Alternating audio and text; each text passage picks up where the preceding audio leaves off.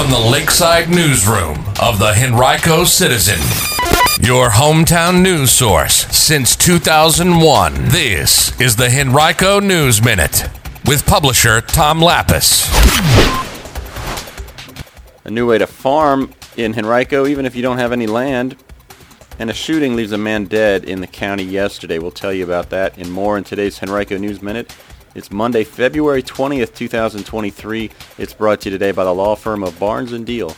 And now for the news. A community farm is coming to eastern Henrico. County officials have approved plans to host a farm on 20 acres of county-owned land in Varina. Discussion about the farm stemmed from the approval of the East-West Communities Arcadia development in Varina January 24th. Local advocates had called for a 5 or 10 acre farm in the middle of that development. Varina Supervisor Tyro Nelson said he struggled with that idea because of zoning and logistical challenges, but he liked the idea of farming, and so he spoke with County Manager John Vithoulkas. They came up with the idea to host a community farm on the 1,051 acre Runnymede tract that the county owns on Willis Church Road. County officials haven't figured out exactly what the next steps will be or how those 20 acres will be divided, but they expect to set criteria and open applications for residents who want to farm their own plots of land, according to Vithoulkas. Depending upon the amount of interest from residents during the application process, officials might consider adding even more acres to the farm. The intent of a community farm is to provide a spot for those who don't have any farmable land of their own. This will be the first project of its type in Henrico County, according to Vithoulkas. Then you can read much more about this effort right now on henricocitizen.com. A shooting yesterday evening in East Highland Park in eastern Henrico left one man dead. It happened shortly after 6:11 p.m. First responders to the scene in the 2100 block of Rudy Street, just off Mechanicsville Turnpike, south of Laburnum Avenue, found an adult male dead at the scene. The shooting happened in a residential area, so police are hoping that someone has surveillance footage or doorbell camera footage of the incident. If that's you, call police at 804-501-5000 or email them at police at henrico.us.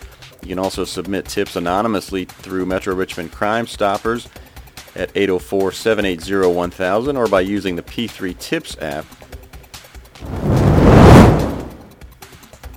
Well, the Henrico Education Foundation's third annual Excellence in Education dinner earlier this month raised more than $222,000 in funds for the organization. It drew more than 300 attendees and three dozen business sponsors. The event was held at the Greater Richmond Convention Center February 9th. It was designed to celebrate those who invest in education.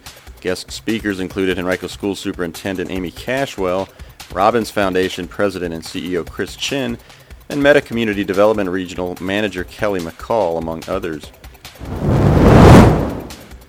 And a reminder that you can find coverage of General Assembly topics right now on our website, henricocitizen.com, thanks to our partnership with the Capital News Service. A reminder that we could use your help to ensure that our coverage remains free and available to everyone. We're trying to bring you the most comprehensive coverage of Henrico County available anywhere. If you'd like to pitch in a few bucks a month or more, we sure appreciate it. You can visit henricocitizen.com and click on the yellow button in the upper right hand corner, Support the Citizen, to do so. And we thank you for that support.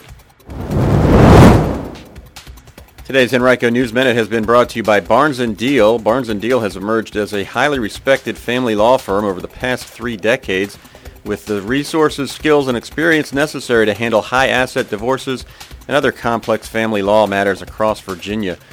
To learn more, visit barnesfamilylaw.com, that's B-A-R-N-E-S, or call 796-1000.